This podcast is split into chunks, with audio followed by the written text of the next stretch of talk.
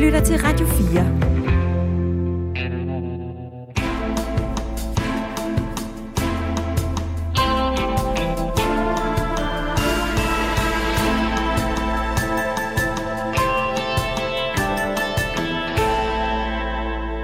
Selvom de fleste europæiske ledere nu står i kø for at fordømme Rusland, så er det stadig derfra en uundværlig femtedel af vores gas kommer. Den naturgas, der giver varme i de danske gulve og varme i ovnen på det lokale pizzeria, den gas, der sikrer mange tusind arbejdspladser, kommer susende i store rør østfra. Vi var grådige, og vi var naive. Vi troede ved at handle med Rusland, kunne vi trække dem ind i en demokratisk verden, hvor de troede på de samme værdier som os. Det virkede ikke. De sidste 107 dages krig i Ukraine har fået mange politikere til at forstå, at Putin er en slyngel, som man ikke skal handle med. For han bruger jo pengene til at købe tanks og missiler og kampfly, som smadrer nabolandet Ukraine. Men i virkeligheden har politikerne jo haft mindst 8 år til at opdage det, for der startede krigen, da Rusland tog den første bid af sit ukrainske naboland. Der stillede vi os selv for første gang det spørgsmål, er det her holdbart? I Danmark har vi masser af naturgas i vores undergrund, men den russiske gas var billigere, og der var rigeligt af den, og derfor har skiftende danske regeringer haft det fint med, at en del af det danske samfunds blodårer har ligget mod øst. Hvorfor blev vi ved med at købe gas af den slyngel? Det undersøger spurgt i dag. Jeg hedder Kasper Harbo.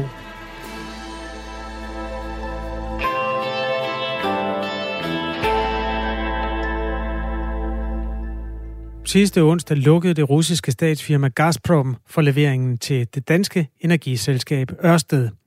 Indtil videre klarer vi den fint, for der kommer stadig russisk gas til Tyskland, og så kan vi bare købe det af tyskerne. Men hvis krigen eskalerer, så ryger den måske også. Anders Overvad er chefanalytiker i Tænketanken Europa, specialist i økonomi og energi. Det der jo, øh, jeg tror, der er vigtigt at forstå, hvorfor vi er så afhængige som, af naturgas, som vi er i dag i Europa. Så handler det om, at i Danmark er det øh, meget, meget fordelagtigt at have vedvarende energi. Øh, vi har rigtig meget vind blandt andet, der gør, at vi kan sætte vindmøller op. Og vi har taget meget tidligt i den her proces et stort strategisk sats med at udvikle den her industri. Og det har vi virkelig glæde af lige nu. Men kigger vi ud over Europa, så det altså langt fra alle andre lande, der er lige så langt som Danmark, desværre tværtimod. Øhm, og der har gassen været en billig vej øh, igennem den grønne omstilling, fordi alle er enige om, at den skal komme på et tidspunkt. Men vedvarende energi er dyrt. Naturgas er billigt, men naturgas forurener væsentligt mindre end olie og kul, og derfor har det for mange lande været sådan en slags overgangsbrændsel, hvor Tyskland for eksempel har prøvet at bruge det for at blive uafhængig af et meget forurenende kul. Øh, og det har så sat desværre øh, sket det, at man i den proces ikke var så opmærksom på, hvem man købte sin naturgas fra, fordi at analysen i EU var, gennem samhandel skaber vi forandring, der skaber vi tilhørsforhold, og vi får ensliggjort os. Så gennem handel, så gør vi verden til et bedre sted. Øh, den analyse har Rusland tydeligvis ikke været enig i. I 2014 invaderede Rusland Krimhaløen, og det var sådan lidt et wake-up call, men det var åbenbart ikke så meget wake-up, at nogen sådan vågnede helt op. Øh, hvorfor er der ikke nogen, der i de otte år siden da har øh, vågnet op og taget afstand til, til Rusland og måske prøvet at finde nogle andre at handle med? Det er et øh, virkelig godt spørgsmål, og det grundlæggende svar er, at man nok har været lidt for naiv, og i virkeligheden har man også været grådig, fordi øh, en af grundene til, at russiske brændsler i sin helhed er meget populære i Europa, det er cirka 20 procent af vores samlede energibehov, der faktisk bliver dækket af Rusland. Jamen, det, er, det gør vi, fordi det er billigt. Rusland er tæt på. Gassen kan transporteres nemt i rørledninger, frem for hvis vi skulle købe vores øh, øh naturgas i for eksempel Katar, som vi nu er på vej til at gøre, jamen det skal sejles med både. Det er den her flydende naturgas, som koster væsentligt mere. Øh, så det klare, klokkeklare svar til dit spørgsmål er, man var nok lidt ligeglad i virkeligheden, øh, fordi russisk energi var i sidste ende bare billigere. Hvem er det så, man skal sætte aben på skulderen af? Altså, vi kan gå en perlerække af ministre øh, igennem, gør, at vi kan regne baglæns. Lykke Friis, der er direktør for din tænketank, er jo også en af dem. Altså, hvor i det politiske system er der nogen, der burde have vågnet, efter din mening? Øh, ja, nu vil jeg gerne starte med at fritage min egen chef, fordi hun blev øh, klimaminister efter Nord Stream 2 var, øh, var vedtaget, så der var egentlig ikke så meget at gøre der. Men, men Nord Stream 2 var der øh, ikke en god idé, når man kigger tilbage øh, historisk set. Øh, det gav en øh, alt, alt for stor afhængighed af Rusland, hvis den var blevet opført. Vi kan allerede se, hvor store problemer Nord Stream 1 giver i dag, øh, fordi Rusland er villig til at bruge energien aktivt der er mange politiske fejl, der er lavet hen ad den her vej. Øh, Rus eller Tysklands forsøg på at øh, blive hurtigt øh, udfasning af atomkraften som følge på ulykken i Fukushima. Jamen, det er en uheldig timing, at det er nu, man lukker, lukker de tyske atomkraftværker. Det har måske været bedre om 10 år. Øhm, så der har man i hvert fald lavet en fejl der. Men det er jo ikke kun et sted, de her ting sker. Det sker mange steder, og grundlæggende så øh, kan man også ligge en del af aben hos EU, fordi at man ikke har været god nok til at få bindende klimamål på de enkelte medlemslande, og derved ikke skabt de rigtige rammebetingelser for, at landene faktisk kom i gang med at investere i det her. På bunden af Østersøen ligger en lang, død slange. Den hedder Nord Stream 2, og gennem den skulle europæiske lande, også Danmark, have købt milliarder af kubikmeter af billig russisk gas. Det er en del af den forhistorie, hvor Danmark og Rusland, eller måske EU og Rusland, ikke var uvenner. Eller vi havde i hvert fald ikke opdaget, at vi var uvenner. Martin Lidegaard fra Radikale Venstre var energiminister fra 2011 til 2014 og blev udenrigsminister i det år, hvor Rusland indtog Krimhaløen. Han får også lige spørgsmålet, Hvorfor har vi købt gas af den slyngel? Det øh, bliver nødt til at sige et spørgsmål, jeg har stillet mig selv øh, mange gange, og også i rigtig mange år har forsøgt øh, at stoppe. Men vi skal jo selvfølgelig tilbage til øh, tierne, øh, og måske helt tilbage til nullerne faktisk, øh, hvor vi fik den første øh, store gasaftale og Nord Stream 1 øh, med Rusland. Og dengang var vores forhold til Rusland jo anderledes. Dengang havde vi et partnerskab, NATO-samarbejdet med Rusland, Øh, vi var alle sammen øh, over at lave øh, store forretninger øh, med, med, med russerne, og vi troede jo, at det gik i den rigtige retning. Det var først i 2008 med øh, balladen i Georgien, som vi endte med, at, at Rusland øh, tog øh, to mindre øh, landsdele fra Georgien, der har holdt besat og har gjort det lige siden, at, øh, at vi begyndte sådan at vågne op. Men med annektering af Krim i 2014, der blev det jo et, et, sådan et rigtig wake-up call. Og øh, dengang var jeg udenrigsminister, og øh, der stillede vi os selv for første gang til spørgsmål, er det her holdbart? Og jeg, øh, jeg stod, jeg vil sige, jeg råbte højt på de ølkasser, der nu er på de bonede gulve. Men øh, maligheden i, øh, i, i de vestlige lande, øh, den manglende tro på, at vi kunne omstille til noget, der var øh, profitabelt, når det handlede om grøn omstilling, øh, og en manglende forståelse og erkendelse af energipolitikkens kobling til geopolitik. Øh, det er grund til, at vi er, hvor vi er i dag. Men øh, den historie forpligter jo også, så nu er der altså mere forventet på det. Det er sådan en 10 øre, der er faldet med øh, i slow motion hen over 8 år, og den er faldet hurtigst inden for de sidste 110 dage, eller hvor meget det nu er. Hvis man skal sætte aben på skuldrene af nogen, hvem skal det så være? Ja, altså, jeg er ikke øh, stor mester ud i disciplinkast med aber, men altså, man, man kan jo nok ikke komme uden om, at dem, det har været sværest at dreje væk fra det her, det har været Tyskland, øh, som jo også var dem, der til det sidste øh, kæmpede for Nord Stream 2, altså den den næste gasforbindelse. Altså ikke bare at fastholde den afhængighed, vi havde i 2014, men altså også at bygge et helt nyt øh, anlæg, en helt ny gasledning, der kun ville forøge vores afhængighed af russisk gas. Og jeg er en stor beundrer af, af tyskerne, og også af Angela Merkel, men på det her felt, der har jeg simpelthen aldrig kunne forstå dem.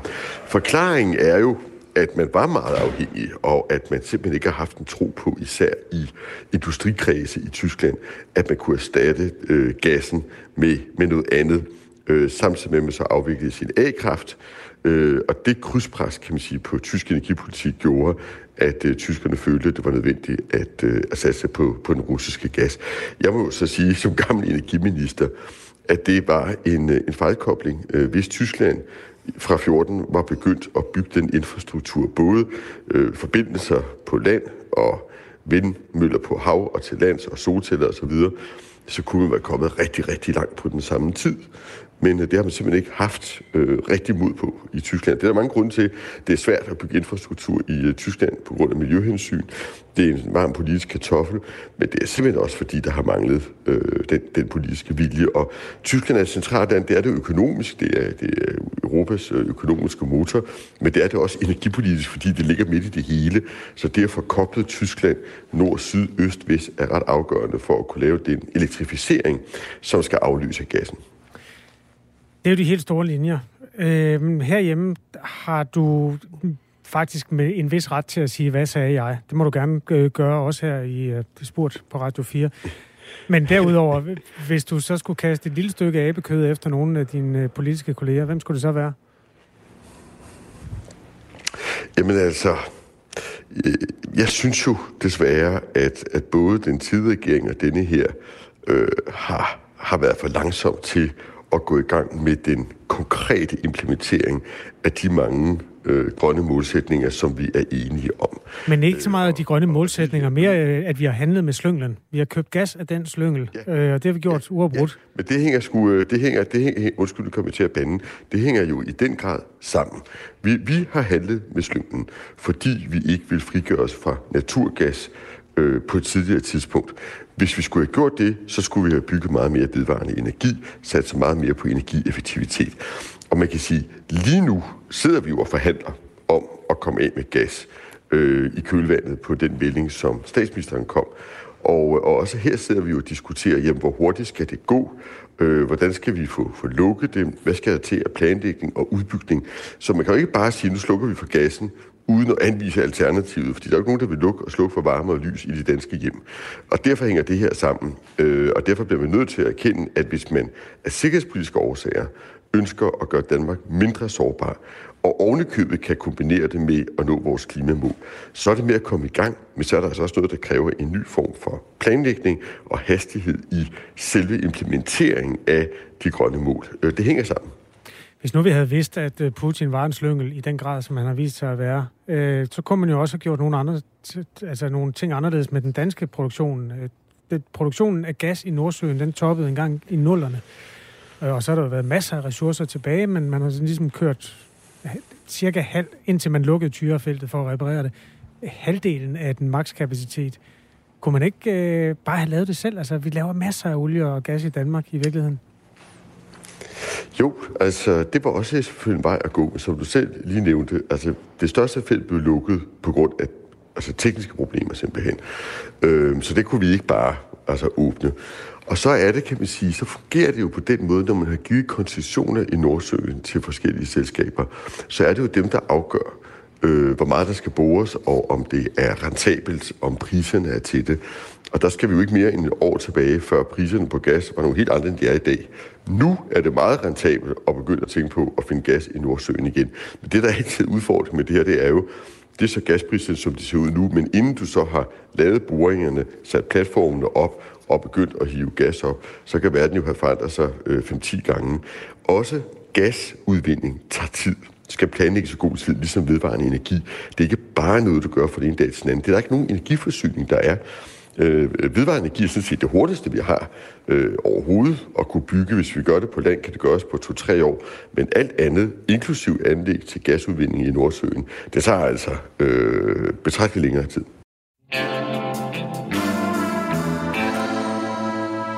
Du lytter til Spurt på Radio 4, som i den her uge skal kaste lys over, hvorfor vi kører gas af den slyngel, der hedder Vladimir Putin. Der er et tårn af forklaringer, der står oven på hinanden. I toppen er EU's ledere. Nede i bunden er de mennesker, der skal have deres daglige liv til at fungere. Danskere, der varmer deres bolig op med gas, har set regningen stige til det firedobbelte inden for et år, og det kan blive endnu værre.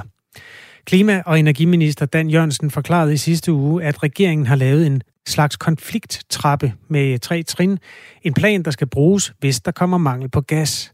Det vil starte med, at vi vil, øh, vi vil erklære early warning. Øh, det er et signal til markedet om, nu er vi et sted, hvor vi kan risikere at komme ind i en situation, så vil der være et niveau mere, øh, hvor, hvor kriseniveauet ligesom øh, er, er skruet op, og så vil der endelig være øh, nødsituationen. Der er tre trin i planen, men vi er ifølge Dan Jørgensen ikke engang gået op på første trin endnu.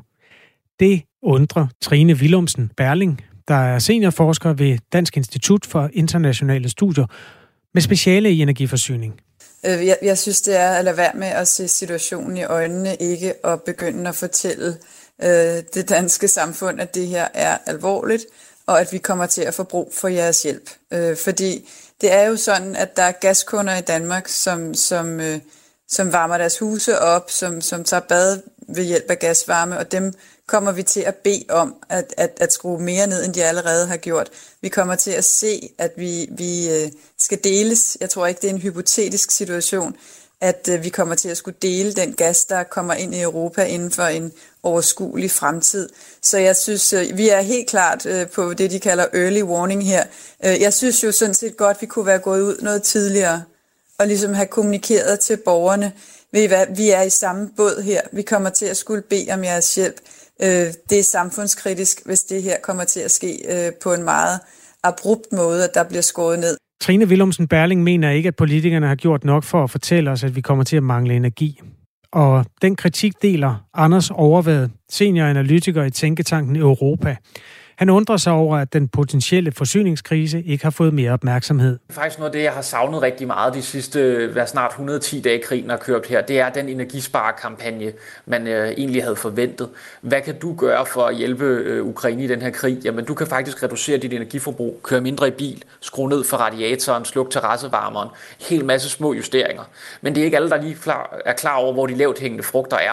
Og derfor kunne man egentlig godt have ønsket sig, ikke bare fra den danske regerings side, men også fra EU's side, at der var noget lidt mere fokus på det, der i EU-lingo kaldes energieffektivitet. Spurt har inviteret klima- og energiminister Dan Jørgensen til at være med i det her program. Vi bliver henvist til Anne Paulin, der er klima- og energiordfører i den socialdemokratiske regering. Så nu får hun spørgsmålet.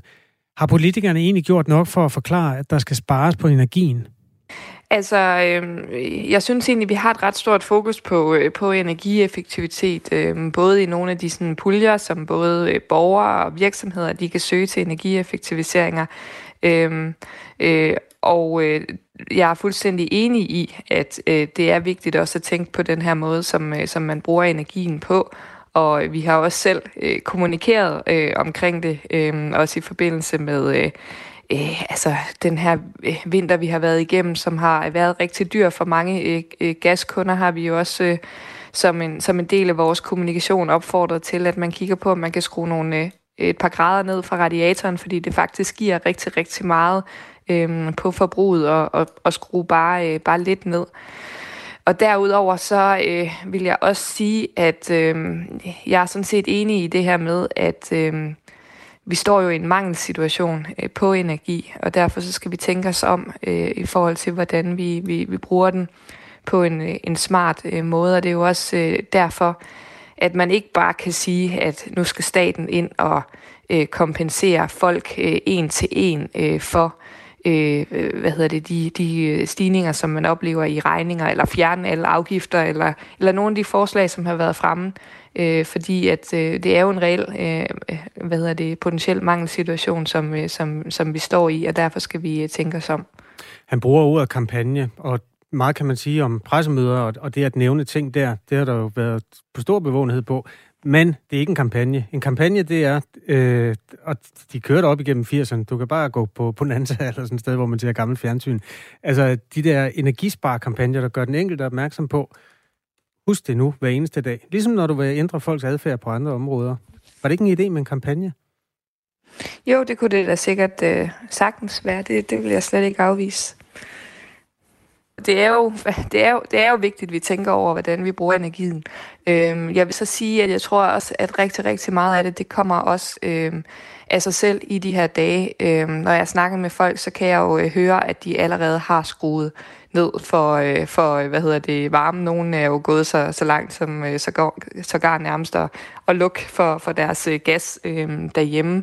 Og man kan jo også se på, øh, på vejene, i hvert fald mit klare indtryk, nu bliver det måske sådan lidt, øh, lidt anekdotisk, men, men mit klare indtryk, altså det er jo også, at der er mange, der, som der tænker over, øh, hvor hurtigt de, de kører på, øh, på vejene, og, øh, og også springer nogle ture over, øh, fordi man øh, selvfølgelig tænker på, på pengepunkten, men jo også godt ved, at øh, det her det hænger også sammen med, at vi står i den situation, vi gør, hvor, øh, hvor der kan opstå en mangel på, øh, på energi. Det er jo ikke der, vi er endnu, at, at, at der sådan er en, en decideret mangelsituation i, i Danmark, øh, men, øh, men der er jo nogle øh, store uroligheder på, øh, på energimarkederne. Anders Overvad, som altså er chefkonsulent hos Tænketanken Europa, han øh, har den her analyse af, hvad der egentlig er grunden til, at vi står, hvor vi står i dag. Ja, vi var grådige og vi var naive. Vi troede ved at handle med Rusland, kunne vi trække dem ind i en demokratisk verden, hvor de troede på de samme værdier som os. Det virkede ikke. Men naturgas var billigt, så vi blev ved med at købe det. Grådig og naiv. Kan du anerkende, at øh, man har været det fra politisk hold, ikke bare i Danmark, men i alle europæiske lande? Jeg synes måske, det er en, øh, det er en, en lidt øh, hård måde at sætte det op på. Øh, jeg ved ikke, om jeg vil bruge de samme ord selv. Øh, Øhm, men øh, vi kan jo i hvert fald se, at øh, hvis, hvis målet det var, at, at, at samhandel også skulle være med til at, at sikre øh, stabilitet og fredelige relationer med Rusland, så er det jo øh, i hvert fald ikke lykkedes.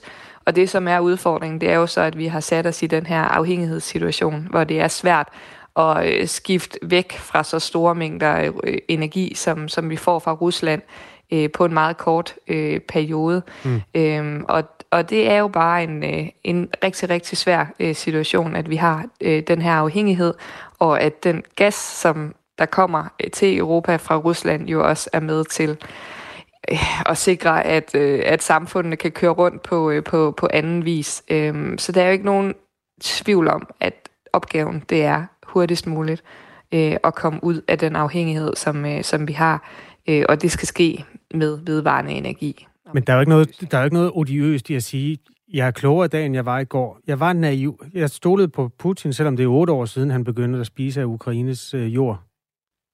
Øh, ja, og det er også det, som, altså jeg, jeg anerkender øh, øh, fuldt ud, at øh, det ville have været, været fornuftigt, øh, hvis vi var kommet længere øh, med ikke at have den her øh, afhængighed øh, af Rusland.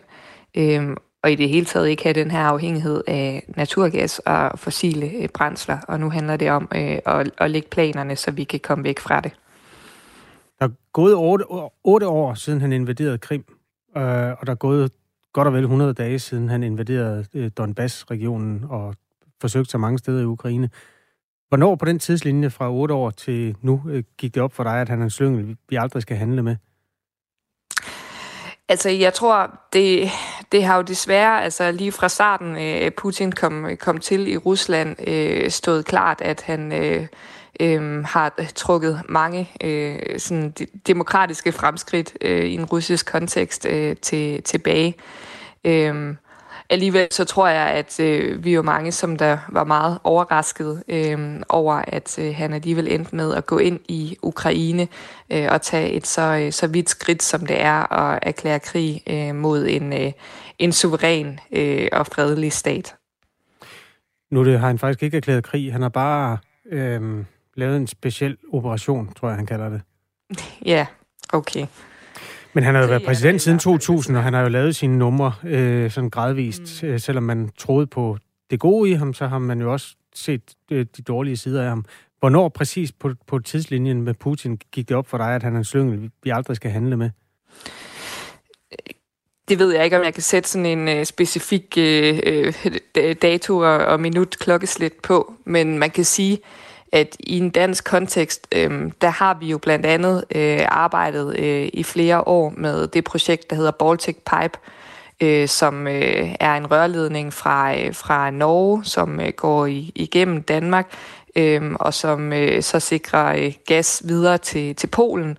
Øh, og det har jo blandt andet øh, været med, med sigte på at, at sikre øh, polakkerne øh, en, øh, en anden øh, forsyningskæde øh, af gas, øh, så de ikke øh, skulle have den øh, sådan ensidige afhængighed af øh, russisk øh, gas.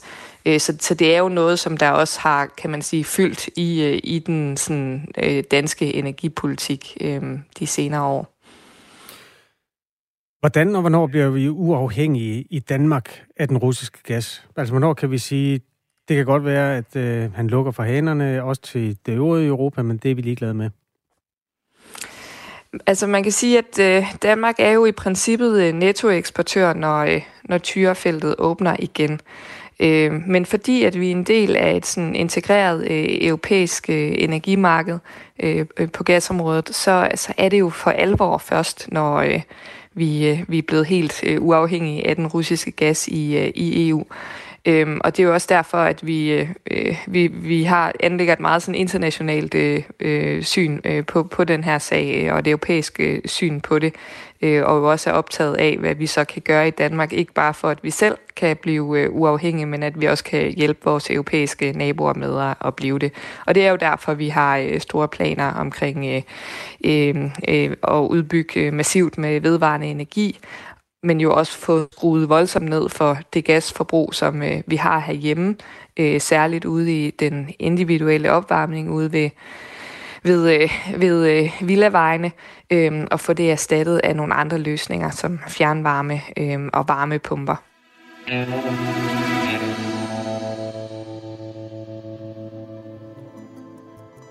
Mens omstillingen i vores energiforsyning er i gang i Danmark på den lange bane, så rettes nervøse øjne mod den korte bane.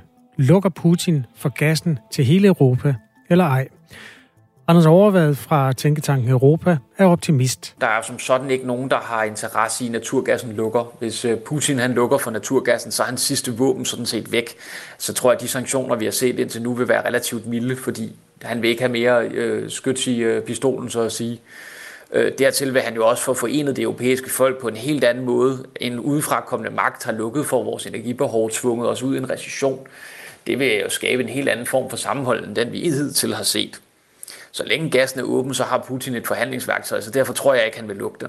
Og fordi Tyskland er så afhængig af den tyske, eller russiske gas, jamen så vil de også være meget vævende for at gå med. Ikke sagt, at de ikke på et tidspunkt kommer til at tage skridtet. Krigen udvikler sig jo rigtig hurtigt, men, men det er ikke i kortene lige nu. Det er altså der, vi er lige nu. Tyskland køber russisk gas. Vi køber russisk gas af Tyskland. Og alle har travlt med at hamstre i kælderen til de dårlige tider, der måske kommer om lidt, fortæller Trine Willumsen Berling fra Dansk Institut for Internationale Studier. Gasmarkedet er jo, har jo været et sparet spil i mange år, øh, og, og der kommer gas ind fra Rusland på mange måder, og så løber det rundt i Europa i rør. Og som vi har det lige nu, så har vi jo et gasmarked, man handler på, og så kan man forsøge at købe den gas, man har brug for der. Og meget af den gas er jo så russisk. Øh, men som det ser ud lige nu, så, så, så vil vi jo faktisk fra EU's side ikke bare øh, Øh, vente på, at Rusland skærer ned øh, en for en for en, som vi har set de sidste måneder, men, øh, men faktisk også selv skærer ned fra vores side. Vi har jo tænkt os fra EU's side at skære ned med to tredjedel af det, vi importerer fra Rusland inden udgangen af i år. Så man kan sige, lige nu så forsøger vi at fylde vores lager op med alt den gas, vi overhovedet kan få, om den så er russisk eller ej, for at have lidt at klare os på til vinteren. Og det er da, øh, hvad skal vi sige, ironisk og kynisk og alle mulige mærkelige labels, vi kan sætte på det. Men, men sådan er det nu engang på gasmarkedet. Man skal forsøge at få så meget, man, man har brug for, og inden, inden det, skal vi sige, er, er for sent. På den måde køber vi stadig gas af en slyngel. Og Putin er jo ikke den eneste slyngel på energimarkedet. Det er måske der, vi i virkeligheden skal tage noget med herfra, påpeger tidligere energi- og udenrigsminister Martin Lidegaard. Det nytter jo ikke noget, at vi erstatter en afhængighed af gas med en anden. Det, det, det vil være ulykkeligt, hvis Europa eller Danmark nu vælger så, i stedet for at sige, jamen så importerer vi noget gas øh, i flydende form fra Katar, eller fra hvem det nu skal være. Vi har en helt historisk chance for nu at kombinere vores sikkerhedspolitiske dagsordner med vores erhvervs- og økonomiske dagsordner med klimadagsordenen. Det skal vi vide og udnytte. Det vil være en historisk fejltagelse, hvis vi nu investerer i for eksempel store LNG-terminaler, som har en afskrivning på 20-30 år. Den her gang skal vi gøre det rigtigt. Også fordi det er det billigste. Det er det, der giver den billigste varme og el til kunderne, fordi at de her priser er, som vi, som vi oplever det nu, øh, så volatile som det er. Og vi ønsker ikke at være afhængige. Det er jo ikke kun Rusland, vi ikke skal være afhængige af. Det er da også Saudi-Arabien og Iran og alle mulige andre, hvor vi ikke har nogen som helst interesse i at poste milliarder af kroner afsted til regimer, som vi grundlæggende ikke har så meget til fælles med.